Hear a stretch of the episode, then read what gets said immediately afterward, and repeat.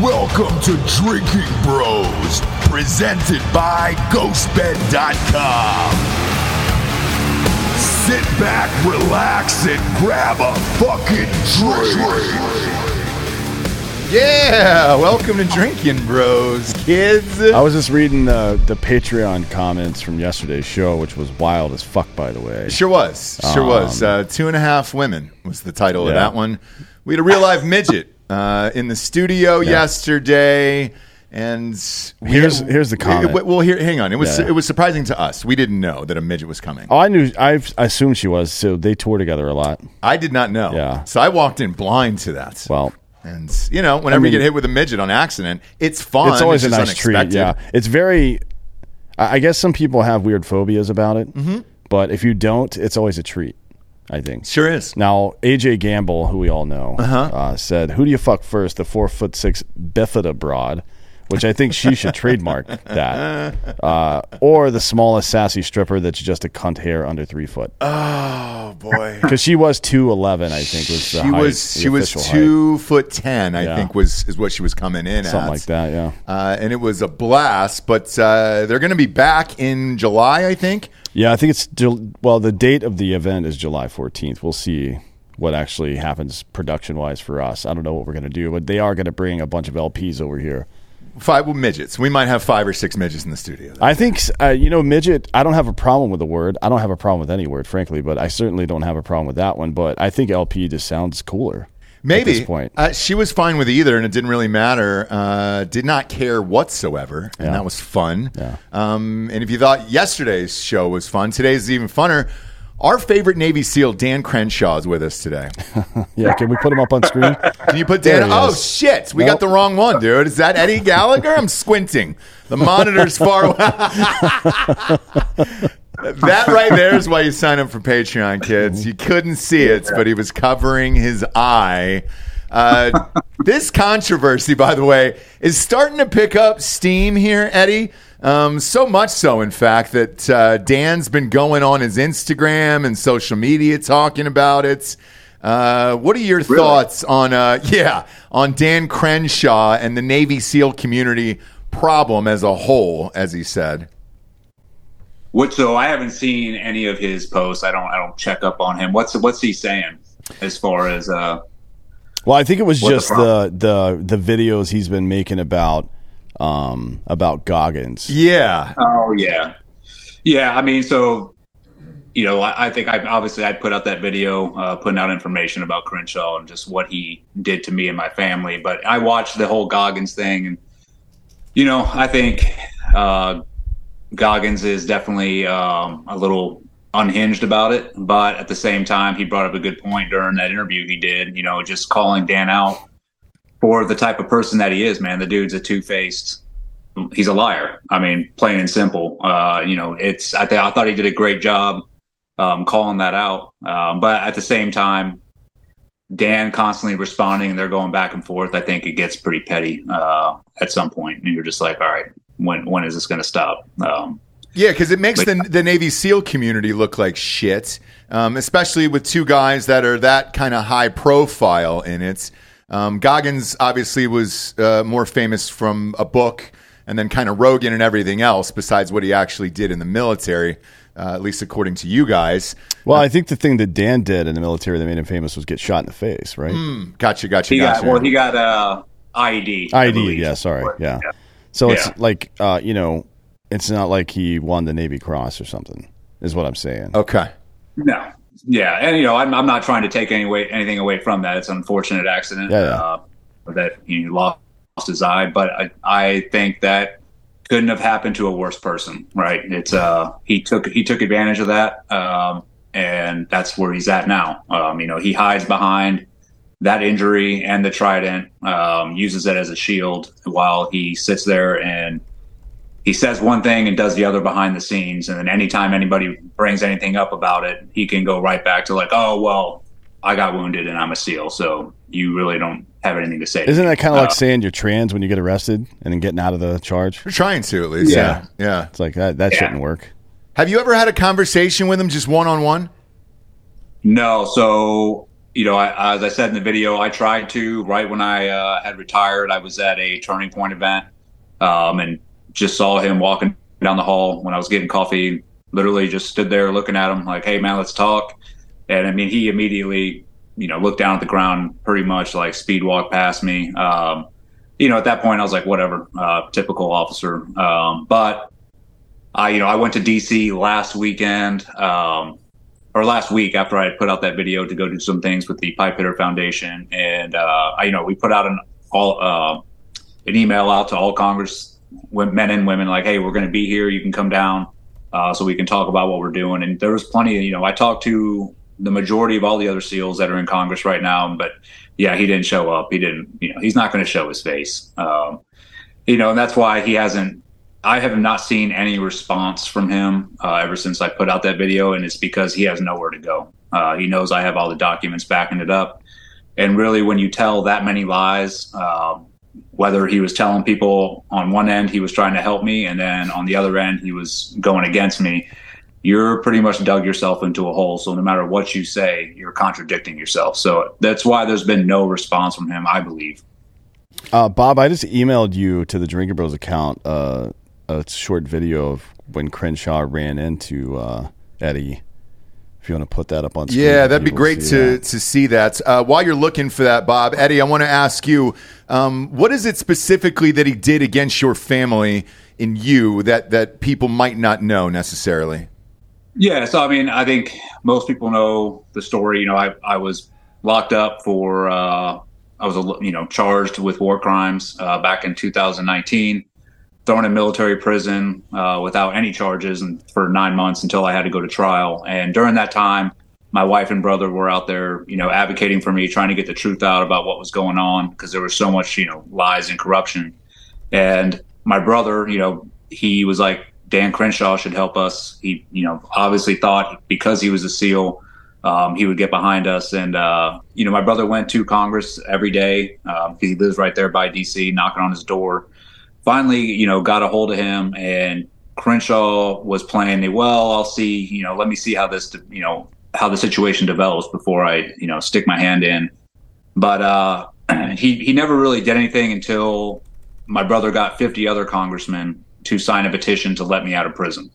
Um, he wouldn't sign that petition. Instead, he wrote his own saying to keep me in prison just to let me see my lawyers more, which was complete bullshit. Uh, anyway, the petition that the 50 congressmen signed actually got me out of prison. That's why the president ended up getting involved at the time. And, uh, you know, ever since then, we just like, you know, we're like, all right, fuck Dan, like, whatever. He's not gonna, he's not gonna help us. And that was fine. I really wasn't pissed about that. I mean, it was a little disappointing, but you're like, okay, um, yeah, but I, re- I remember uh, at the time when it happened, nobody in the broader community knew anything about it. Like it wasn't it wasn't like you fucking immediately you or your family immediately jumped on social media like Dan Crenshaw fucked us over. It's like no, we just no. moved on and tried to do it another way. Yeah, we didn't know yeah, anything exactly. about it until until way later on yeah. down the road. Yeah, so even when I, you know, after I got out and I wrote the book about the whole thing, there was a conversation between me and my wife, like, "Hey, should we put this in here that this dude did this?" And at the end of the day, we're like, "No, man, it's it's not even worth it."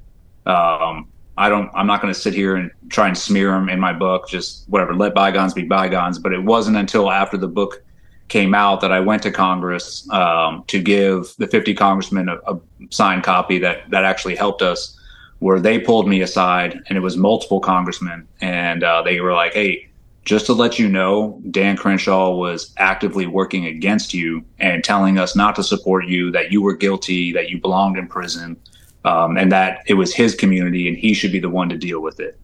Um, once I heard that news, and it wasn't just from one person, it was like I said, it was from multiple congressmen. Uh, that is where I was like, okay, this motherfucker was literally trying to kill me um, you know, because I was facing life in prison, and he was trying to take me away from my kids, my wife and kids. So I held on. You know, I knew this information. I think I even last time I was on your guys' podcast, um, you know, his name came up, and I didn't say a word. Mm-hmm. Um, yep. I was just trying to move move past it. I was like, dude, I'm I'm not trying to start start any shit, but it's one of those things that I it sat heavy on me for a while, and uh, eventually, you know, once the Goggins thing came out, um, and I heard that, and it wasn't until Goggins sent me a text message that Crenshaw had sent him, and it was pretty much talking shit about me, telling telling Goggins what a piece of shit I am, and all this that, and like, hey, and he was like, even after I had tried to help him, which is a lie. So right then, I was like, all right, man, that's that's it. That sort of compelled me to come forward and just be like, all right, here's what happened, A, B, and C, um, and I have all the documents to back it up. And I, the reason I did it is not to really like go after him and get in this petty match. I just feel that I'm like this dude's in a position of power, and you know he's rising through the ranks, and I'm like, dude, if nobody calls him out on his bullshit now, this individual is this the type of individual that end up in the White House? And then people will be like, well, how the hell did someone this corrupt get get in this administration? And it's because no one calls these individuals out at early on in their stages. Um, so that was like really what compelled me to come forward and just be like, hey man, just let people know about his character and who he really is.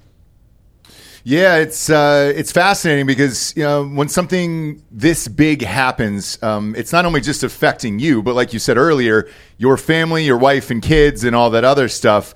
Uh, to not stand up for you is, is one thing in Congress, yeah. uh, but then to start sending out text messages and everything after the fact is total bullshit, um, in my opinion. Uh, the other thing too is you know we've had a ton of, of Navy SEALs on the show, uh, obviously former, um, but the community is pretty tight knit. This is the first time that I can remember a few of you guys getting in it in a in a public fashion like this. Uh, it just so happens that it's a it's a congressman, which yeah. uh, Dan has always said on the show. Uh, all of them are, are cunts. All politicians are cunts, yeah, and yeah. Usually it's like uh, pretty professional, despite all the tropes about writing books and nice hair and shit. It's a professional community, and look, just like any other group of people, there's a lot of dudes that don't like each other. Mm-hmm. Probably more so because it's a bunch of alpha dudes that don't like each other, and that's just the nature of the fucking beast. But this is the first time you see it in public, and it's not. It, there, I think there's pretty good reason for it this time because that guy's a piece of shit, and he's he's trading on the honor of everybody that's worn that fucking trident at this point. So all this behavior, the fucking the weird shit he does in the stock market, the shit he says behind the scenes that's that's uh, uh, criminal at, at best, in my opinion. It's somebody's got to talk about it. Yeah, yeah. You know, and, and I've had you know ever since I put out that video, I've obviously had some team guys call me, and it's the same. You know, just a couple that are like, "Hey, man, I understand, but." You realize this makes the community look bad, and I'm like, dude. Well, first off, the community doesn't own me, and I don't. I'll say what I want, and I'm like, if someone doesn't call an individual like this out that is representing our community and he's doing it, I think, in the worst fashion. Um, I'm like, then who who's at fault here? Like, we're just going to let this guy keep doing what he's doing and embarrassing us, or is somebody going to stand up and call him out? And I'll tell you this: ever since I put out that video, the response, the number of people that have emailed me or texted me with similar stories of what he's done to them. And I'm talking, these are SEALs, active duty SEALs, Gold Star families that he's fucked over. I mean, it's a laundry list that people are just coming out of the woodwork now. And I'm like, well, why, if he's been doing this for so long, why is, has nobody called him out? And I think the reason is what we went over before is because he is a SEAL and he has a Purple Heart, you know, and he got injured. So people feel like, well, he, I don't want to say anything. And I'm like, that, that's no excuse like you're not going to hide behind that bullshit. Yeah, and even on this show, Dan was actually uh, the first one to come out against Crenshaw in like a public fashion, uh, unre- unrelated to your circumstance whatsoever. And initially, he took a little bit of heat from it of like, hey, how could you go after you know somebody else who's in military, who's in Congress, and everything else? And he goes, look at what he's doing behind the scenes.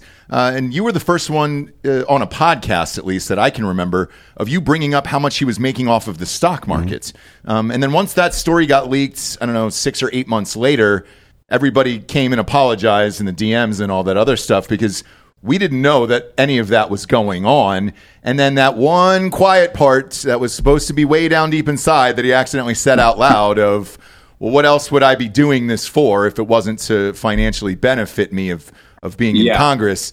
That's what kind of set off this trail of like, wait a minute, maybe he's a piece of shit after all. Um, and then yeah. everybody started to come around on that guy. Exactly. I mean, and you can see it in the stuff that he does. I mean, any anytime he makes a decision that people are not in agreement with, which whatever, when you're in a position like that, yeah, those decisions that got to be made were half the country's not going to like. But if you have to put out a video the next day explaining why you made that decision each and every time, it's like, well, dude, maybe you're not on the right, you know, you're not doing the right thing. Either that or like stand behind your decision and stop mm-hmm. trying to make excuses. And also stop talking to people in such a condescending way. Like every time he comes out, he's like this pompous, you know, oh, you don't know, you don't know the truth and you don't know why I made this decision and let me explain to you. And it, it's a typical attitude of a Navy SEAL officer, especially from the era that he grew up in. I mean, those officers are raised from Annapolis to where you can never make a wrong decision. And if you do, you're still not wrong. It's in a very elitist attitude. And that's what he portrays constantly, you know, in the position that he's in right now.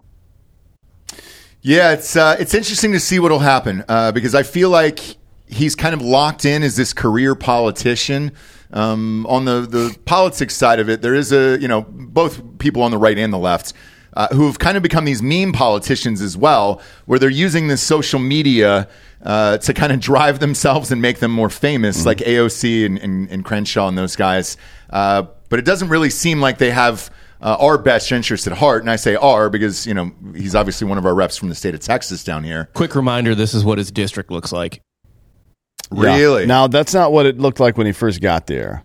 It's been uh, gerrymandered quite a bit since then.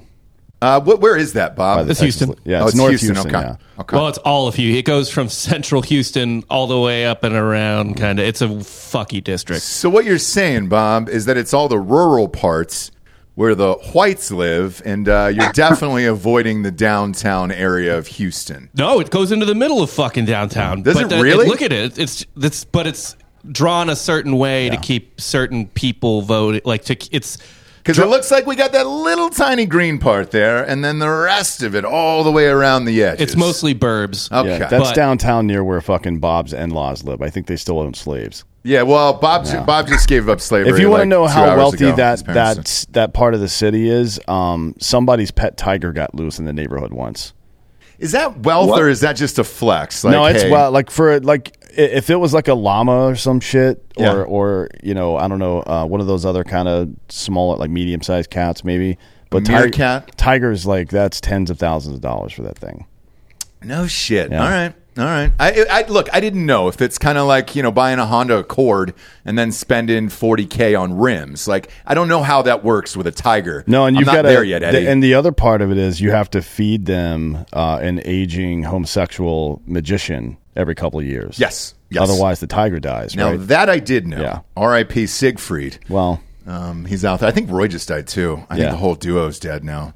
Yeah, uh, one oh, was from Tiger, one was from. I, look, AIDS. I didn't want to go there today, Eddie. I was not prepared. Wait, did he say there. AIDS? Because I was thinking AIDS. Yeah, you, oh, you, did, you AIDS, did yeah. say AIDS, right? Was that yeah. you that said AIDS or no? Yeah. Okay. That's why the, that's why the cat was mad. Maybe because cat cats feline for years. AIDS, yeah. yeah, Gave that they gave the tiger feline AIDS, and they're like, "Fuck this guy." Which one was it? You think it was Siegfried or you think it was Roy who gave him AIDS? I think Siegfried held the legs. Okay. And yeah, Roy gave him the AIDS. Yeah, yeah. Put a little chloroform over the, the tiger's mouth. I, I understand that. I, I got to imagine it's just whoever's blood the tiger drank. Yeah. Well, that was Siegfried, right? I have Siegfried. Yeah, It was, was a lot of it, friend. That was a that was a crime crime scene that day. Man, I remember seeing the aftermath of that. It was fucking awesome. I mean, uh, that, that that that did suck. I'm sure they're nice guys. Do you have that video, Bob? Do you have that pulled up so we can play it for the peeps here? Uh, what? Oh, the the Crenshaw thing. Yeah. yeah. Uh, go ahead and pop that up this there. Is, this is just Crenshaw when he fucking ran into Eddie at at the event. Was it a? No, did I he give you like a look away, or was it like a little side, like a, a horse blinder thing, where he just kind of cupped his eye?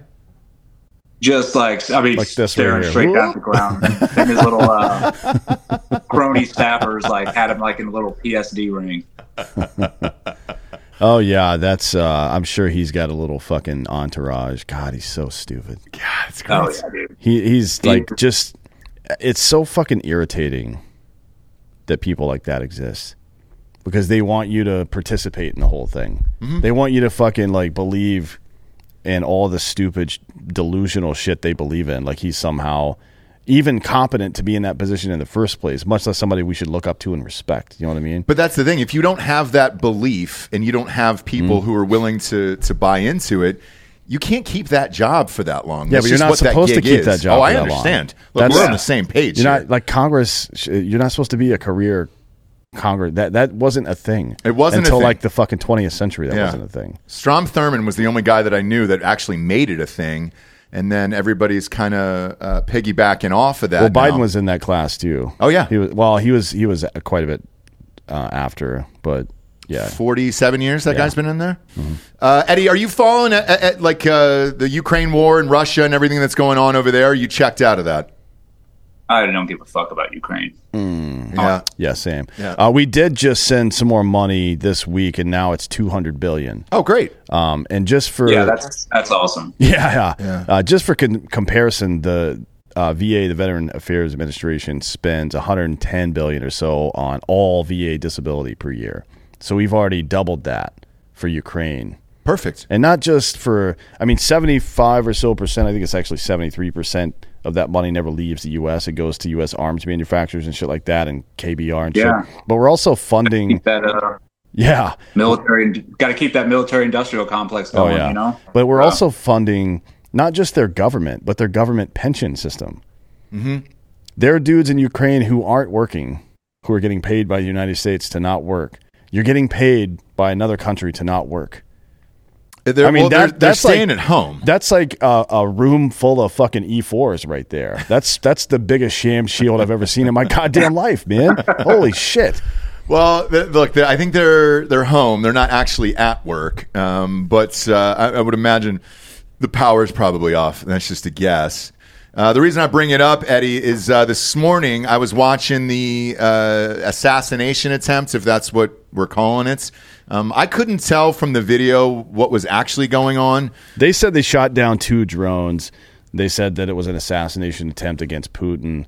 We'll have more information on it tomorrow, but uh, I mean, it's it's interesting the way it's been published because the the major news companies have also been publishing this same story about how there's no actual proof it was an assassination attempt. Right. now, may, maybe you know if you're trying to bomb the Kremlin, chances are like if somebody was bombing the White House, would we call that an assassination attempt on the president if he was there?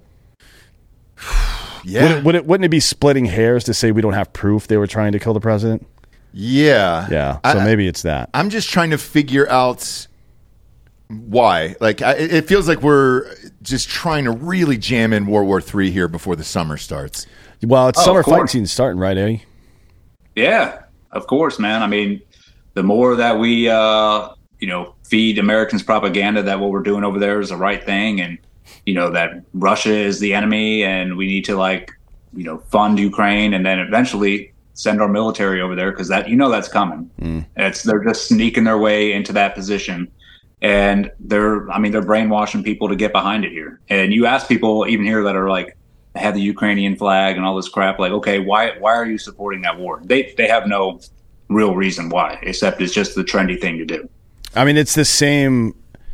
It's the same bullshit from we've got to fight him over there so we don't have to fight him here, right? Like we've got to stop Putin before he gets too strong so he doesn't attack America. Uh, Putin is not attacking America under Yeah. any circumstance. We would level that entire fucking continent in 30 minutes if he did. So it's not a real threat.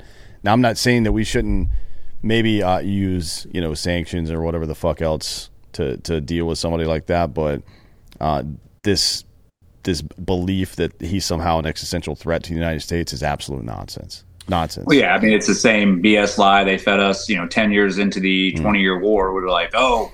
Well, we're just keeping them over here so they don't come over to the states. It's like, no, I'm pretty sure if we went over here, the same things would be happening. I mean, how many, you know, uh, mass shootings happened where ISIS claimed, you know, they were they were uh, behind it, or Al Qaeda claimed they were behind it in the states while we were actually over there fighting them. I mean, it's just a, a reason for people to get riled up and and get behind something. Um, and I hope that that we learned over the past two decades that it's not fucking worth it. Obviously. Yeah, no shit. No shit. I mean, so yeah, Nidal Hasan, the Fort Hood shooter happened while we were deployed over there. Yeah. Like, the, and, and it was considered to be workplace violence and not terrorism, despite the fact that he was radicalized by a guy, an, an American actually, but a guy who we ended up dropping a fucking bomb on later on in Yemen, right? So that's a, that's it's just like layers and layers of nonsense propaganda And uh, it, I don't know what the fuck. I don't. I don't. I don't. I'm not sure if anybody actually believes any of it anymore, or if it's just like flair on their fucking uniform at work. You know what I mean? It's like, oh, I've got a couple. Of, here, here are the things I believe. Mm-hmm. I'm part of something. That's it. But I don't think they. I don't think anybody actually believes this shit. I'm not really sure anymore. I mean, I'm looking at Russia's response here, and they're threatening uh, nuclear retaliation after this, and they're saying they also went to his residence as well to try to get him at, at his residence, and then I guess at the office where he was at. I don't know that I believe any of this stuff. Uh, here's what I do know: if they did manage to clip Putin, it would not go the way they think it's going to go. You think that yeah. dude's fucking bad? No, he. Typically, what happens in Russia is the more reasonable and controlled person ends up in power, right? Because he's the one that can manage all these other fucking lunatics over there, and it's mostly run by the Bratva, the Brotherhood, the, the mafia at this point, and the oligarchs. Like he, yeah, he's a piece of shit for sure, but so is Saddam Hussein, and we didn't exactly yeah. benefit the world or Iraq, by the way, from getting rid of him. So they, they they're barking up the wrong fucking tree there, to be honest. What, do, what do you think yeah, would have happened I mean, if Saddam was still in there, Eddie? I mean, if I mean the way he was running it before, I'll tell you what. After, from being over there multiple times, I, I think he had a pretty good control over that place. I mean, that's the thing. That's a whole different culture over there, and they respond to violence. Like that's just the way they they're brought up, and that's. I mean, I think Saddam had that locked down, and I, I honestly think it would be that place would be better off. I mean, you got to think we went over there, we destroyed that place, and then we tried to build it back up, you know, and then again in 2019, I was back there destroying it again. I mean, that play was just a it's a mess. I honestly think I think personally that if we just left it alone, that it probably running a lot smoother than it is now. Yeah, it's, the, the it's weird diff- to say, right? It's it's no, it's obvious. It's I, obvious. Yeah. Well, to, to the rest of the world and in me, because you know, take somebody who's obviously not in the military, um, looking at that from afar, you think, all right, he's a bad guy. He's fucking up his own citizens. He's killing people. Everything else, but nobody's really looking at the broader picture of what it would look like once he was gone, and, and how much chaos and how many lives we would lose, and everything else. Where obviously hindsight is twenty twenty, but at the time, most Americans were, you know, fuck 96 97% were like yeah let's fucking let's free these people. Let's yeah, fucking I, bomb the shit out I definitely remember when uh, the video of, of them toppling that statue came mm-hmm. out. It, it was it early part of 2003 and everybody lost it like celebrating and shit. I'm like man you, you just don't know what you're getting yourself into here man. I mean it's not great. Yeah. and the difference with russia is they have fucking nukes right? So instead of having one asshole who's for the last 25 years been able to maintain control. Like you can bitch about what he did in Georgia, you can bitch about what he did in Crimea, you can bitch about what he's done in Ukraine so far. But he has control of that country. We're not getting randomly attacked by a bunch of fucking Russian lunatics. You know, even Chechen yeah. terrorism in the in the region is down because of that dude. I'm not that's not an endorsement of the way he does shit, but the alternative to it is a decentralized nuclear state. Do you think that's a good fucking idea? Yeah. God damn it, man.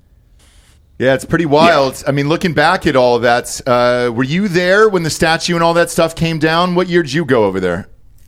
Uh, the first year I was there for the invasion um, with the uh, Marines, and then probably three more times, uh, like 04, 07, and then back in 2017. Did you think at yeah. the time that, that what you were doing, you were like, hey, we're really changing lives over here and we're liberating uh, people?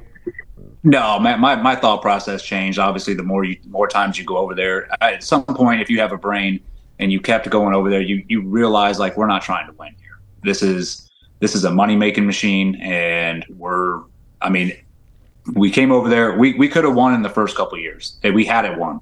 But then we decided, hey, we'll stay there, rebuild this place up. Then the insurgency and all that crap came up, and that just became an opportunity for all these politicians and for the you know top brass to make money off the military industrial complex. And they wanted to keep that war going for as long as they could. And even to the point when i was there in 2017 the rules that were put upon us like hey you can't go to the front line. You can't engage you know it's and even though we had all the capabilities with us and then you know i got uh, my hand smacked for constantly pushing the envelope and going up to the front with the uh, ERD and actually putting in work. And they were like, stop doing that. Well, it's like, well, are we trying to win or are we trying to stay here forever? Which obviously we know the answer. They wanted to stay there forever. Um, so yeah, it, it, really my my thought process changed halfway through, and the only reason I kept going back was just to go with my bros, and that's it. Like I, I was going to go with my brothers, and they were going, I'm going, but I really had no belief in like what we were doing over there as like uh, you know we're here to free these people or we're here to you know keep these people from coming over to our country. I just knew I was like this is the job, and we're going going over there. If my brother's going, I'm going to be there to have his back, and that's really the only thing I told myself each and every time. I feel like in uh, today's society, with uh, the rise of podcasts and independent journalism and stuff like that, um, that's I think we all have a better understanding of what all of this stuff is now, whereas we didn't necessarily have that then when we invaded Iraq. Um, whereas I think there's a lot of people, I'd be real curious if you took a poll of real Americans of whether or not they would actually want to go to World War III for Ukraine. I bet you 80 to 85% of Americans would say no, absolutely not. That's my guess. I would hope so. I, I, I would hope so too, but you know when Trump was in there, his stance was I don't want any wars with any of these fucking countries. Let's just keep America first and then figure it the fuck out afterwards. Like we're not the world's police, which I enjoyed. Um, I'm not sure why this administration wanted to hop back into another war so quickly, especially after the messy exit out of Afghanistan, you know, just over a year ago. Well, it's because stock prices for military industrial complex companies are going down. They got to get them back up. It's yeah, really, it is, I promise you, it is just that simple. Is it really? Yeah. Yeah. And you, I mean, the person we have in office right now is not really hard to manipulate and get, get you to get him to do what you want. So I'm sure these, you know these generals and admirals and all that it's it's not a hard conversation to get him to do what they want no not at all i just wonder where is all this fucking money going like where does it all end up at the end of the day uh, northrop grumman general dynamics boeing lockheed kbr like kellogg's basically. And then just that yeah. cycle just keeps going forever and ever and ever.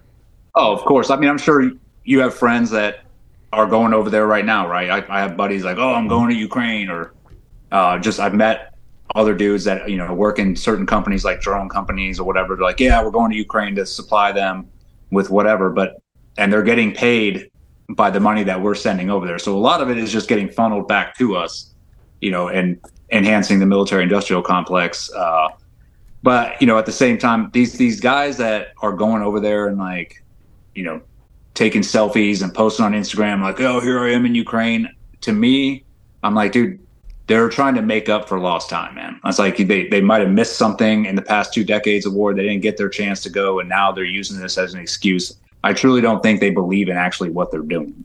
Eddie, been on the show before. You know we got some sponsors that put the shit wagon on the air. First and foremost, ghostbed.com forward slash drinkin' bros. Let's go, kids. Highest savings in the history of the company. 50% off. That's the adjustable base and the mattress combined together. said it before and I'll say it again. That split king version is their most popular option over there. Comes with two remote controls instead of one. That way you can go uh, to sleep or stay up later than your lover.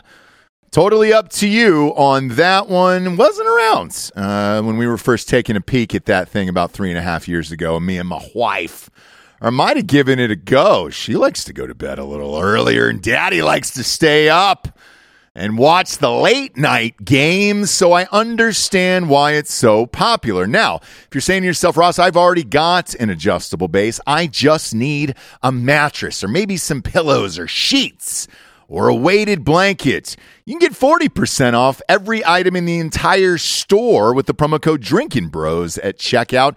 And it doesn't matter how high you fill that cart up to, okay? It's still going to be 40% off. You want 60 mattresses in there? Congratulations. Promo code Drinkin' Bros is going to get you 40% off there. And when you check out, you're going to see a three year pay as you go program, no interest, as long as you have decent credits. And uh, when you when you check that box, All the deals that I mentioned are applicable with that, and you can walk out of there with a brand new bedroom set for about 20 to 25 bucks a month. Head on over to ghostbed.com forward slash drinkin' bros today. Next up, we got mindbloom.com slash drinking. Going to use the promo code drinking this time over at Mindbloom. Mindbloom is the future, and the future is now. Look, there's no quick fix for anxiety and depression. It's not finding a new therapist or starting an exercise routine. It's not more meditation or a better diet. Sometimes you need something to unlock your brain, a new way of thinking about, maybe seeing the world. Maybe that thing is guided ketamine therapy from Mindbloom. Uh, there's a new tool out there to improve your mental health at home ketamine therapy. Mindbloom is the leader in at home ketamine therapy, having safely helped thousands and thousands of people overcome their anxiety and depression. Unlike traditional talk therapy, ketamine works quickly and doesn't have an unpleasant side effect or any of those uh, traditional uh, antidepressants, uh, those side effects that come with those guys. In a study of over 1,200 Mindbloom clients, 89% reported improvements in their anxiety and depression after only two sessions. Right now, Mindbloom is offering our listeners $100 off your first six session program when you sign up at mindbloom.com slash drinking and use the promo code drinking. Take the first step and break free from your anxiety and depression with Mindbloom. Go to mindbloom.com slash drinking that's mindbloom.com slash drinking and use the promo code drinking.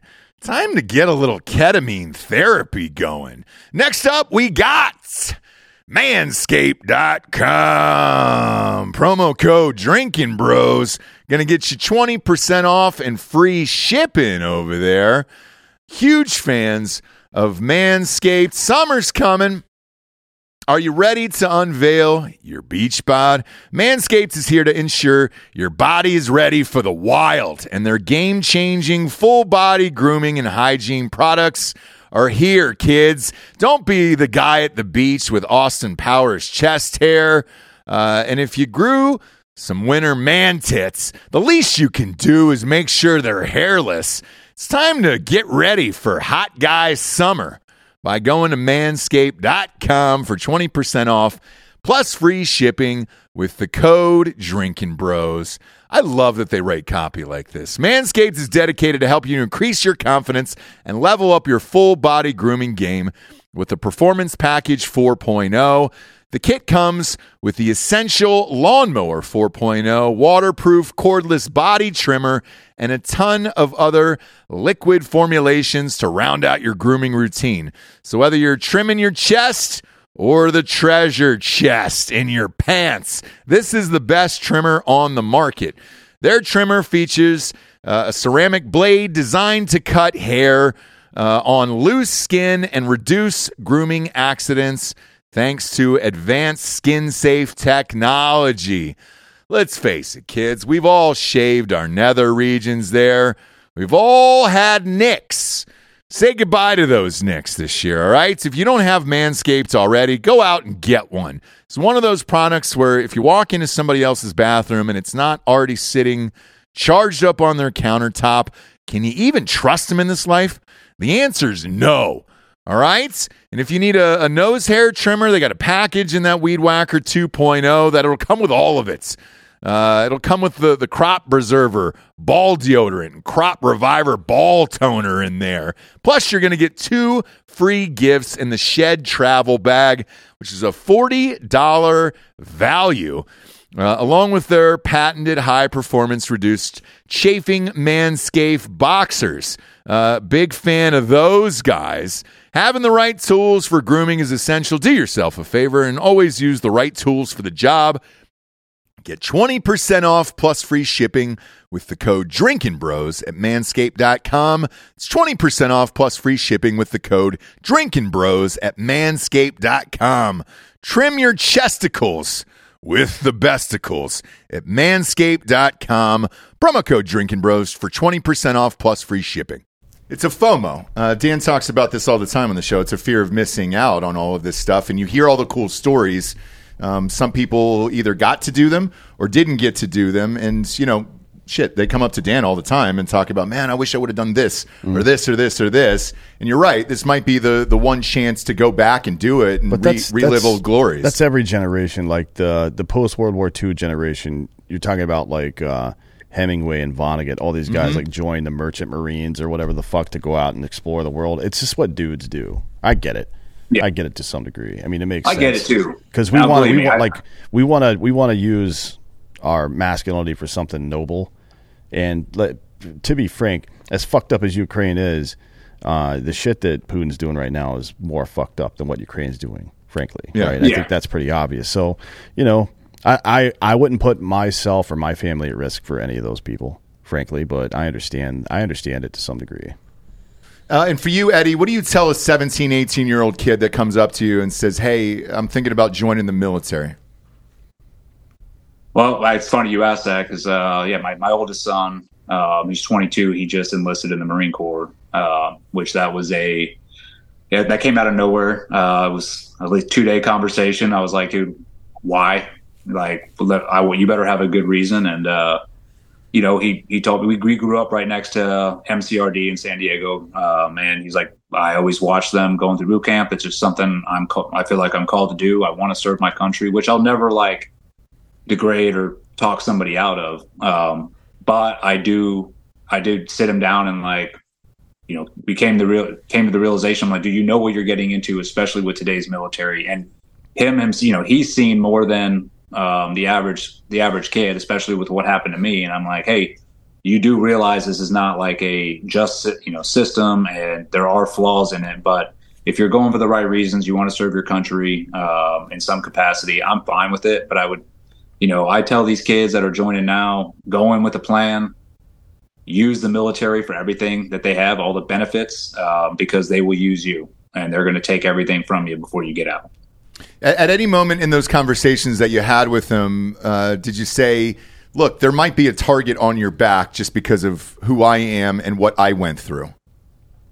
Yeah, I'm always, you know, uh, worried about that. Um, but the good thing, you know, he's my stepson. Uh, I've had him since he was like five. Um, so he has a different last name, which I won't say on here. So that, that's uh, Yeah. I'm banking on that, so people won't really know. Um, but at the same time, I took him down to the recruiting office, and all the all the guys down there were were all supporters, and you know they were like stoked that I was there and he was joining. So I don't think he's really going to have that much of an issue. I think he'll, if people do find out, it'll be from the upper brass where he's going to have a target on his back. Um, but as long as he lays low, uh, hopefully it'll dissipate. Well, if everything, you know, if worse comes to worse, he can just uh, become a drag queen and become a recruiter for the Navy because that just happened. I don't know if you saw that. I just saw that today. Oh my god! Yeah, go Navy. At least he's in the men's department, right? Shit. Yeah, exactly. Oh my I god! mean, dude, I'm I'm just hoping this next election we get somebody with some fucking backbone in the, in the office and they they just get rid of all this bullshit. Well, you know, we've talked to uh, we've talked to Eric Trump about it before, um, and he said, you know, one of the one of the things his dad regretted about his time and as president was he was a bit naive about some things. Like he thought that the once he became president, the system would work for him, not not work. Not work for his benefit, but work do what he fucking actually told him to do, right? Since he's the commander Yeah. in chief and all. And uh, he said this time, if he gets back in, he's just going to fire everybody, which I hope he Good. sticks to, because that that's the Yeah. only way we're going to turn this thing around. Exactly. He needs to clean house, and that starts yeah with all the generals and admirals. They need to go. Um, they need to send. They needs to send a clear message to the military, like we're not putting up with this shit anymore. And if you're going to be in a leadership position, you're going to earn it in the first place, and you got to know what you're doing. Yeah, I was on a private phone call with somebody that worked in his administration and uh, uh, after work yesterday and was kind of looking back on their time there. And I said, What was it really like? Like, how chaotic was it and everything else? And they were like, Man, it seemed like every single person was out for a fucking book deal. And they maybe wanted to work, you know, one to three months tops, get the info they had, and then go sell a book somewhere. And uh, and looking back on it, because uh, they started naming off all the books that came out of just that administration, I was like, "Holy shit, that's right, dude!" I, I even forgot about Mary Trump. Remember the cousin that he never talked to? Yeah, she's wrote like, that book it- and it's sold like- a million copies. It's like you get famous and then somebody with a club foot shows up with your same last name. Like, yeah, I'm fucking writing a book. It's like, oh my God. Get out of here, you fucking weirdo. Jesus Christ, man. Uh, if he Yeah. does, let's say Trump gets reelected in 2024, uh, and he reached out to you to come and help out, would you have any interest in uh, in going down that path? Yeah, I, I've already told them. I'm like, you know, if they want me to uh, go out there and advocate for them if he runs, I, I, yeah, I'd be happy to. I mean, I'm that dude bent over backwards, helped me out uh, in my worst time, and I'm like, I'm loyal to, you know, I'll be loyal to him for that forever, man. I mean, that's that's how I am. So yeah, I already told him I was like, I'd definitely help out in any way I can. Yeah, because I'm sure he'll be coming through uh, soon. One would imagine here. I mean, shit, we're already in May right now. We're uh, 15 months from this election. Oh yeah, crazy Shit, season's dude. coming. God damn. Yeah. Is, I mean, is it really that? Maybe 17 months? I mean, we're we're coming up on it. It'll and- be uh, the the campaigns will start in earnest August September timeframe of this year. yeah, yeah, right. So we're getting Yeah. close. As soon as you start seeing uh, Black Lives Matter and Antifa come out of the woodwork again, that's when election season is Yeah, yeah. By the way, I just to reiterate from yesterday's show, um, the easiest way to handle Black Lives Matter is to put an O in front of lives, so it's Black Olives Matter, and you can just completely ruin their day. And I that's what I I, I really enjoy doing that. We showed uh, numerous photos of people writing Black Olives Matter everywhere and just putting the O in. It's genius. I don't know why it took this long, but I really, really enjoyed it. Yeah, it's nice. Yeah. Just carry a sharpie all. around. Yeah, that's, That's all, all you you got to do. do. Boom. And that's why I've got one right here, just in case I see it out. Then I can just draw an O. in Even and if somebody's move wearing a, with my B- a life. Black Lives Matter shirt, just walk up and draw it right on their shirt. Yeah, I think you're good. That's appropriate. I think them you're, at their own game. I think you're good to go. Uh, one of the questions I have for you here is, um, you know, obviously last time you were in the show, we went through your crazy past and everything that happened, and with President Trump and uh, the pardon and all that other stuff. Uh, how is your life today, and are you able to move on? And is are, are things kind of back to normal now? Are you still struggling with with everything that you went through? No, man, I'm, I'm I'm doing good now. You know, obviously, I think it took a couple years to sort of just get over all that BS. Uh, there was just a lot to like unpack, but once I did, um, no, it's uh, it's not like back to normal. It's a new normal, right? Uh, so I've sort of learned how to navigate that now, and uh, you know, we're doing a lot of good stuff. Like you know, with the Hitter Foundation, that's my biggest thing um, that I'm behind. It's you know, we've had uh, 100% success rate um, with everybody that we've supported so far. You know, which you know, knock on wood, and um, it's it's been pretty amazing. And so, like, I, I was up in DC last week uh, trying to get Congress to sign off on the uh, or sign the, their names to the um, Justice for Warriors caucus. And the more congressmen we can get to sign on that is when we can start making changes to the UCMJ. And actually, we it was awesome last week. We I think we're going to make a dent here pretty soon. Uh, we got some three bills coming that are going to change some of the laws in the UCMJ. But I mean, that's a huge uphill battle. And, um, you know, I got a lot of, not pushback, but a lot, of congressmen were like, dude, you don't want to take on the military. That's, that's like a, you know, a wall that you're never going to get around or a huge mountain to climb. And I was like, hey, dude, all we got to do is just take one little step at a time. I was Yeah. like, and eventually we will make a difference. I'm like, but if we just have this attitude, well, it's too too much of a fight, then yeah, nothing's going to change. So I think we we changed some congressmen's mind. They signed on. Uh, we got about 20 to sign on. Um, and then we're going to go back next month and get some more. And I think eventually, once we have a huge number, that's when we're going to start seeing some differences made. And, and that's really like what we said after we went through that. I, I made it, you know, I was like, I wanted to make changes to the UCMJ. Um, and we're getting closer to that point. So that is what really drives me. Um, and then, you know, everything else is just chilling with the fam. I do, you know, I work at a range here, teach shooting. Uh, it's more not really work. I like doing it. I get to hang out with the guys. So it's been good, man. Um, Yeah, so can, can you run us through uh, some of the changes to the UCMJ you want to make? Because we went through this. I, I agree with you on continuing to hammer these assholes. We went through this process with uh, Richard Stayskal a couple years ago to get the uh, uh, NDAA uh, revised to reflect you know a service member's right to sue the federal government if they fuck them over, right? Um, what yeah. exactly are you trying to get pushed here? So right now, some of the changes that we're trying to get made, and these are just little ones, like you know, when you're in the trial process, um, in the UCMJ, you know, uh, in the civilian courts, you got to have 100% right, guilty or not guilty. Mm. In UCMJ, it had, only has to be, I think, 70%. So you could have, you know, a group of seven jurors and, you know, five vote whatever not guilty or four vote not guilty and then three vote guilty or vice versa right? That we're trying to change the civilian system where it has to be one fail swoop. Everyone has to vote the same way.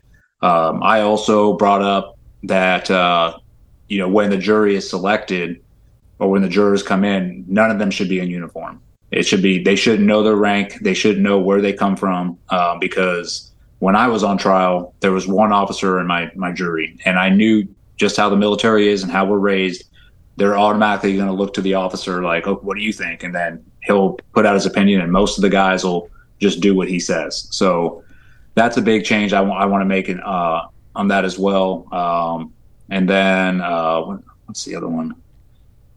Uh, I forget. I'll, I'll, it'll come back to me. Those are the two. I mean, and those are small changes, but those are just the start. You know, we got to start start from somewhere.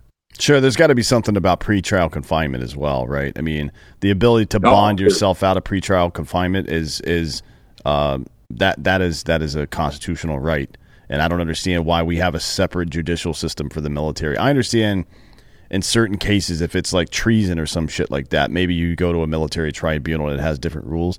But for ordinary crimes and stuff like that, what whatever, however egregious they might be, why would we have a separate system in the same way that why would we have a separate medical system for veterans mm-hmm. one that fails us constantly you know what i mean it doesn't, it doesn't make, make, sense. sense. no um, yeah. Even like Henry Ruggs in that case uh, in Vegas, you know, after killing that woman in a car crash uh, drunk, he was able to bail himself out. He's yep. been out this entire time. Yep. And it was only, I think, $150,000 bail, and he's been out for a year and a half at that point. Um, yeah, I mean, what would the, the change be to that exactly, you think? Uh, just being able to, to bond out and, and kind of get your own legal? Well, I mean, explain. You, you talked about a little bit last time, and this is one of the issues with the whole Crenshaw situation too, uh, where Crenshaw lobbied to keep him in confinement and not be able to be with his attorney. Like it, it's just explain exactly what your process was like and why. Eh, you don't have to explain why it's fucked up. I think people will understand immediately why it's yeah. fucked up. Yeah. So basically, once you're thrown in pretrial confinement, they can and they can take you there anytime they want. It just has to be signed off by your commanding officer. Like, hey, I, I want this guy in pretrial confinement. They don't have to have a reason. Um, once they take you there, they about three or four days in, they hold a kangaroo court, and that's exactly what it is. They bring in an officer from the base that you know it's just random officer they go pick, probably some 05. He'll come in and hear your case and the prosecute, but then the prosecution's in there like pretty much, and they can say whatever they want, um, just all the lies in the world, and nobody ever gets out. Like the uh, the uh, commanding officer who's acting as the judge is always like, nope, keep him in here. Um, and that's that. Like, there's no bail system. So I do think, yeah, like you said, there should be some kind of uh, bail system or some way to, you know, that you can get out. Um, and but once you're in, you're not you're not in pre like they call it pretrial confinement it's bullshit. You're in there with the rest of the prisoners. You're treated as a prisoner. You're doing. Actually, it's almost worse because the prisoners in there have a job where you don't have anything to do. So you just sit in a chair all day um, and sort of just you know watch CNN, which is all they play. But it's the the system is completely broken. And it's all about money, man. Like everything they do revolves around how much money they can make. So the reason they keep you in there for that long and don't let you out is because it costs a lot of money just to use the phones it costs money. Like you need gear, like toothbrushes and all that other stuff. Dude, they charge you an arm and a leg for all that. So you have to have people constantly come in and put, uh, you know, money into your uh, prison account so you can buy all these things. And they know that, and they know that's why they, you know, they they keep it going that way. And also, it's a plea bargain factory, right? So they have you in there. Like for me, I was in there for nine months. They let you sit in there for about two and a half, three months. Um, not really telling you shit, and then they'll send in a lawyer, you know, your lawyer who's like, "Oh man, I you, I think we need to plea out. Um, this doesn't look good," and he hasn't even like taken a look at your case, and you're just looking at him like, "Bro, no, that's it's not going to happen." But I watch all these young kids that go through, and none of them have a money for a real lawyer. Uh, nobody in the military has the money to pay a really good lawyer, which is what you need because the only rights that you have are the ones that you can afford. And mm. so you get this JAG who comes in, who is part of the system, who really has no like gumption to fight for you. Um, he's just like, hey, it's like uh, Tom Cruise and A Few Good Men. You know, like I plead out, I pled out this many cases. I've never even been to court. Um, it's that is that could not be a truer statement. Um, and then you also have your defender, you know, your um, lawyer will work for the prosecution. So he's like working for this other officer who's trying to put you away, and they won't call them out on the bullshit. Like my prosecutor got caught lying and cheating. I don't know how many times before he finally got relieved, and my defense lawyer would not call him out on it because he didn't want to get a bad eval from that guy later on down the road. So there, there's a lot of stuff that needs to be fixed uh, because it is very it's toxic. Um, it's very uh, I don't know incestuous. Like they're all working together. Um, mm-hmm. Even the judge, and that's that's the other thing. The judge has really no power. Um, you like you think you would. So when I went to my Article 32, which is the equivalent of a grand jury, where they decide, hey, we're going to push this forward to a court martial, the judge at that uh, Article 32 said, listen, there's not enough evidence to go forward with this. I don't recommend going forward with like I think it was like three of the murder charges. And my commanding officer uh, at SEAL of uh, Group One was like, "Nope, I don't care. Push them forward." And that was it. I, I still went to trial for all that. So it, the system is like beyond jacked up, and their team, like an adult, needs to come in that room and be like, "Okay, let's fix this and make it fair." Um, but there's there's a lot of shit to unpack, um, and you know, it's going to take a lot of work. Yeah, well, I mean, it's like so. A grand jury, the standard is a preponderance of evidence, right? Like, there's yeah. a it, there's a good chance this happened, so now we're going to send it to trial, not just getting a couple of assholes in a room and and you know one of them can direct the rest of them on how to behave, unless it's a judge, right, who's mm-hmm. outside of that chain of command or whatever it is. That that's again, that's just asinine. That's not how any legal system works. Yeah, yeah. And, and, in your estimate, Eddie, how many people are wrongfully convicted in the military? If you were to put a number on it, you think? Dude, I mean, I would say above 50% just from what I saw. And it's not just wrongfully convicted, it's the over punishment, right? It's, you know, you have these 19 year old kids that are in there serving five years because they showed up late to a muster, right? And then they get charged with being UA, and then NCIS gets involved and then they start throwing spaghetti at the wall. Well, yeah, you were UA, but what else were you doing? And the next thing you know, and this is a true story, this guy was drunk, didn't show up for muster. They had to come and get him, charged him with UA, had NCIS come in, and next thing you know, he's being charged for espionage because NCIS went through his computer and found out that he had Googled Russia at some point, and they're like, "Well, you're working for the Russians." I mean, it's it's all complete bullshit, but that's what they bring to court and this poor kid sat in pretrial confinement for four months while these prosecutors and everybody came in every day and they're like, dude, we have you. It's over. Like, you're going to do 60 years unless you plead guilty and we'll only give you like four years. And at the end of the day, these kids just end up giving up because they're like, I don't have the money to spend on a good lawyer that's going to defend me properly. So I might as well just take the four years. And that's just one example of many that I, when I was in there. I mean, the system is rigged for sure. Yeah, that's fucked. That's Holy Stasi. Shit. That's Stasi bullshit. So there's this old, yeah. uh, uh, this old Stasi leader, um, Ber- Beria, I think his name was, and he. You probably remember the quote. It's "Show me the man, and I'll show you the crime." Mm-hmm. Remember that? Yeah, yeah, yeah. That's like fucking full on Russian communist bullshit. Stasi, East Germany, like it's fucked. And this is, yeah. this is how we treat our service members. Exactly. I mean, it's it is it's disgusting. And I, you know, watching when I was in there with these young kids, I'm like, dude, if this kid decided just to go to college instead of raising his right hand to serve his country, him smoking some weed would have been nothing. But because he joined the military and made one mistake, smoked some weed, popped on a drug test, they're literally destroying this kid for the rest of his life. You know, they're they're giving him prison time, dishonorable discharge, probably a felon just because it's the military. And then this kid has to live with that the rest of his life. So I'm like, why would anybody want to join the military? This is how they're going to be punished. Yeah, speaking of which, uh, there is breaking news here regarding that. Um, it says uh, the the army is not going to meet their recruiting goal this year. They were hoping for sixty five thousand new soldiers, and it looks like they're going to be about fifteen thousand short. Maybe they'll they'll hire Dylan Mulvaney Why not? I think the Navy, the Navy already got got him. Yeah, or, well, or then yeah, I, I, don't know if it'll work now. Yeah, you don't, you don't want to. Might be too Navy. late. Yeah, you got to go on TikTok and, and pay her to go on TikTok and do some stuff. Him, whoever. It's a man. At this yeah. point, uh, Jesus Christ, dude, it's trying to get the pronouns right is, is probably the toughest part of my day.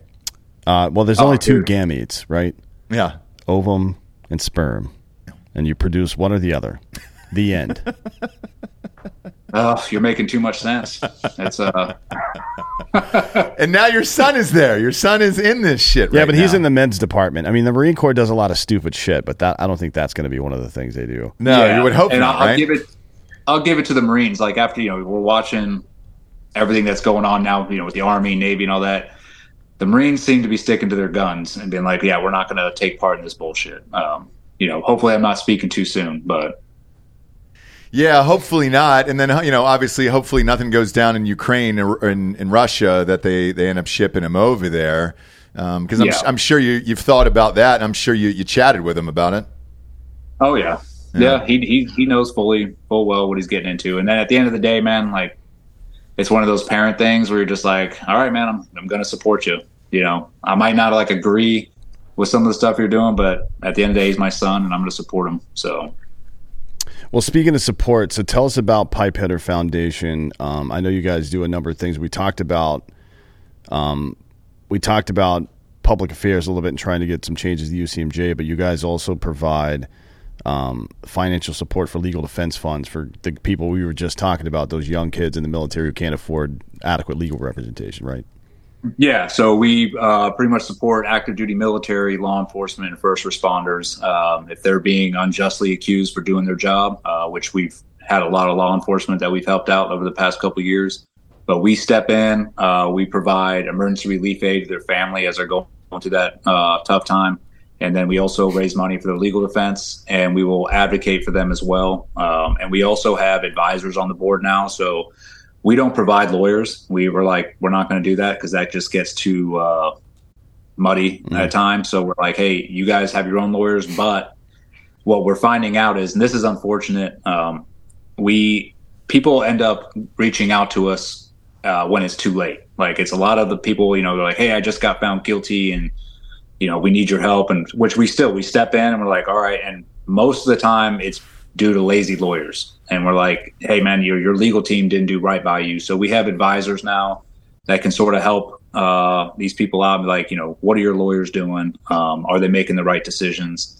And and we also have, I mean, you know, due to my wife and brother who fought for me, you know, they sort of created this uh, pathway to defeat, you know, the the media and the government when they're trying to uh, target someone. Um, we we have a lot of right, good connections, so we use those as well to help these individuals out. Um, and it's like I said, it's it's been a hundred percent success rate so far, um, which I you know I'm like thank God, and you know we're going to continue to push forward and you know continue to do what we do. But I think we you know we're growing as well. And hopefully we'll be able to reach uh, a lot more people because there, unfortunately, you know we're we're a very small nonprofit right now, um, and we have a lot of people reaching out. And sometimes there's ones that we're just like, hey, we can't do anything right now. So we're we're growing, and I'm hoping that you know we can start helping a lot more individuals. Um, but it's been uh, it's been an awesome experience. Um, and how should people reach out and find you? And more importantly, when? At what point in the legal process? Should these guys be uh, reaching out to you guys for help? Because, like you were saying uh, earlier, it's not great to call after you've already been found guilty yeah. because then you're in an appeals process, and that's you know not only time and money, but it's years and years uh, later, and you've got to try to get somebody to uh, even think about overturning it or getting a new trial. When should people reach out and contact you guys? As soon as they find out they're being put under investigation or being accused of something, they should reach out. Send us, you know, uh, you can get on pipehitterfoundation.org, fill out a grant, give, send us all the information that you have. Um, even if you aren't, um, being charged yet. Well, at least we can have our advisors look at that and sort of come up with a plan um, to help out. Because you know, the the sooner that you start, the better off you're going to be. Um, so, I, but I, you know, that's a hard thing to. It's it's hard for especially for service members. Um, and I completely understand because I was in the same boat where you are being charged or you're like under investigation and you're told to trust the system. They're like, oh, don't worry, you know, even the leadership, oh, this will work out. Just, you know, trust the system. It's all going to play out. And it's not going to. You're better off reaching out to us right off the bat so we can at least get involved in some way and uh, protect you the best way we can. Yeah, just trust me is not a fucking game plan.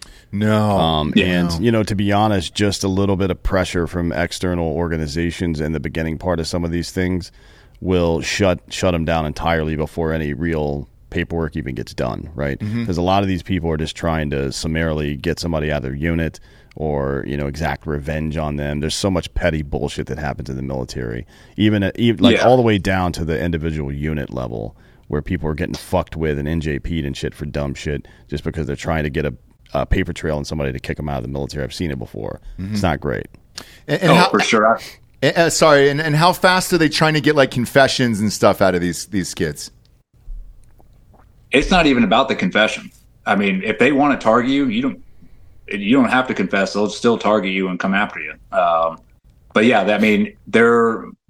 So I'll give you a prime example, like uh, you, that uh, kid that died at BUD/S last year, right mm-hmm. during Hell Week. I remember that story. Yeah.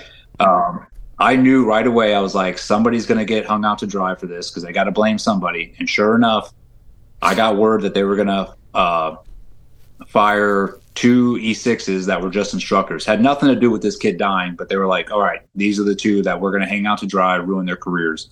So we had already started genning up um, a bunch of stuff like to start defending these guys. And the that their lawyer went to WARCOM, who's in charge of all NSW, and pretty much told them like, hey, if you guys go after these two kids, you know, Pipe Hitter Foundation, like the Gallagher family's ready to start hammering down on you. Um, they already have a plan and they, they let it go. They're like, oh, all right. I mean, what were they going to do when the tox report comes out and the dude is on every fucking supplement you can take? You know what I mean? Not that, like, a lot of dudes, the, the reality of the special warfare community is that a lot of people do supplement, some of them irresponsibly to make sure you can get the job done. Look, we fucking do it as adults mm-hmm. to make sure we can get the job done still. And I recommend talking to a, a, real doctor and using those things responsible or responsibly. But yeah, they were just about to fuck these two dudes, guys that we spent two or three million dollars training. By the way, they were just going to fuck their career up, their life up. Because one kid made a mistake going through BUD/S, like that's fucking crazy. Yeah, and that's the reason I ask is you want to make sure these kids have the proper info before you know a situation like this arises, and then reaching out to you in time uh, that's why I kind of wanted to to know the process of of when they should really try to get a hold of you guys. I would say Im- immediately, as soon as you have like your spidey senses are like, okay, something's not right, reach out because no none of none of us are trained to go through anything like that. As soon as that process starts happening, you're lost. I mean, I was the same way. I'm like, dude, I've never been through the judicial system in the military. I don't know how it works, and they take advantage of that. Um, they take advantage of you not knowing how the system works and they'll do whatever they want to you because you're not really fighting back. So that's why I, I say like reach out immediately so we can start fighting back for you uh, because we know the system, we know how to defeat it, um, and we also know what scares the shit out of the upper brass and what they're they're afraid of. And so, I yeah, like I said, I would reach out immediately. Um, okay. Yeah. Uh, and out of those 20 congressmen that have already signed this, um, is Dan Crenshaw one of them? no, not. No. Okay. But we got we got a bunch of other team guy uh, congressmen to sign off on it, which was awesome. Cool. I thought yeah. I'd ask. You know, he lives down the road here in Texas, and uh, you it, know, if you want to, if you want to stop by, we can go to his office together, just kind of chill, taking a game or something. You know. Hey, I'm down you know, I'm always I'm always willing to, to talk to him face to face. Well, let me ask you this: if, if he if he said, "Hey, I I want to uh, have water under the bridge. I want to sign off on this and uh, uh, and kind of heal our friendship," would that be good enough?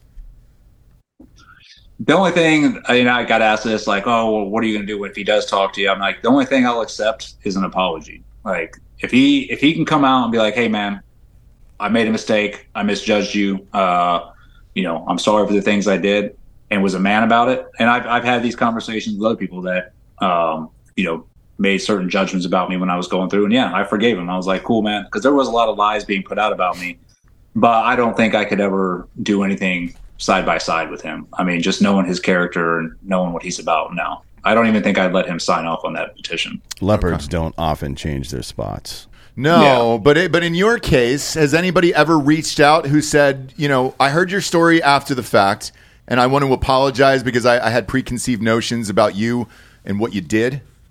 Yeah, oh yeah, I've had uh, other team guys uh, reach out to me um, and say that, and I'm like, cool, forgive, you know, forgiven, water under the bridge. Let's move on um, because you know you can't you can't uh, stay mad at individuals like that, and especially when there's so many lies being put out about you. And I know how it is being in the military. You have a CO that comes down and is like, "Hey, this guy's guilty," and boom, boom, boom. This is the reasons why. You're going to listen to your you know leadership. So, it's you know it's it's not really. I don't put a lot of uh, onus on on the individuals for making judgments after because they were lied to. But as long as you know they came out and they apologized for it, I'm I'm cool. That's good. Um, well, this is the point in the show, obviously, where where we get to the drinkin' bro of the week, which is someone who has inspired you or helped you become the person you are today. Uh, you've done this before in the past. Who would you like to give it out to today? Uh, let's see.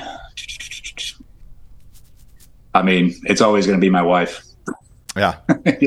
she's uh, she's my rock. She keeps me going. I wouldn't be here without her. Uh, not just for what she did for me when I was locked up, but just through my whole career and then even in the transition because uh, I was a pain in the ass for a couple years. So she put up with me and helped me get to where I am. So yeah, that's awesome. How involved is she in the Pipe Hitters Foundation?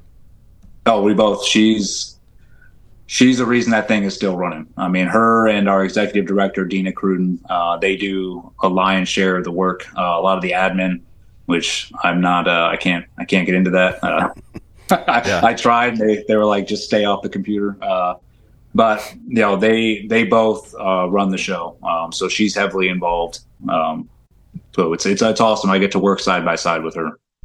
That's great. That's great. tell everybody where they can find your, your site and learn more about it. Yeah, so it's uh, pipehitterfoundation.org. Um, just go on there. You can uh, see all of the people that we're helping. We have each individual um, and their story out there, and uh, you can donate. You can choose to donate to a certain individual um, if you want to get behind their case, or you can just give money to the Pipe Hitter Foundation. But you just know 95% of the money that we take goes into uh, helping all those individuals. I think uh, Dina Cruden, our executive director, and my wife take a small paycheck for the amount of work that they do, but the rest of the money goes to them. Um, so that's uh, yeah, that's it. And if you're looking for help, um, if you need help, get on there, fill out a grant, and like I said, do it as soon as possible. Um, and we review those grants twice a month. So that's great, and it's it's on a case by case basis too. So if you want to donate to one in particular case, you can do that as well. You have the option. Yes. Yeah. So uh, we just had I don't know you guys heard that the Darby Ben Darby and Keelan Darby. Um, he Ben was he was just released from prison two weeks ago, so he was an Alabama state trooper, um, and he got called to a scene where a guy was doing suicide by cop. Uh, the two cops were already on the scene, didn't have it under control. The guy had a weapon uh, to his own head, and then when Darby came in, he made a furtive movement to point the weapon at him, and Darby shot and killed him. Uh, and he was cleared twice by his command, and then a liberal DA came after him and found him guilty, locked him up for 26 years. But we, Keelan, who's also his wife, and uh, she's also a law enforcement officer, she was out there um, telling the story. I actually heard her on Andy Stumpf's podcast, reach out to her and was like, "Hey, we want to help." So we were helping her the past year, and uh, two weeks ago he got released on appeal. So that was a huge win um, he's, the fight's not over for them, but uh, they, you know, that's just one story, and we have I think about six or seven others right now that we're we're supporting. So yeah, you can go in there and look at each story and uh, what their case is about, and if you feel so obliged, you can start donating to that individual. That's awesome, man. Uh, well, congratulations, and uh, it's cool to see that you turned uh, a horrific experience into something positive, and are at least trying to change the future of uh, of what might happen to these young men and women out there. Yeah, that's well, that's what we do, man. When you get once you get over a mountain, uh, you got to help others over it as well. So. Well, cheers, friends. You have a standing invite anytime you're in Austin. Uh, we'd love to see you. Come on down to the studio, drink some Hard AF seltzers, and let's get rocked soon, okay? Definitely, man. Thanks for having me on, fellas. Uh, we appreciate it. Uh, for D'Anthony D'Anthony Holloway, Eddie Gallagher, I'm Ross Patterson. This is the Drinkin' Bros Podcast. Good night, everyone.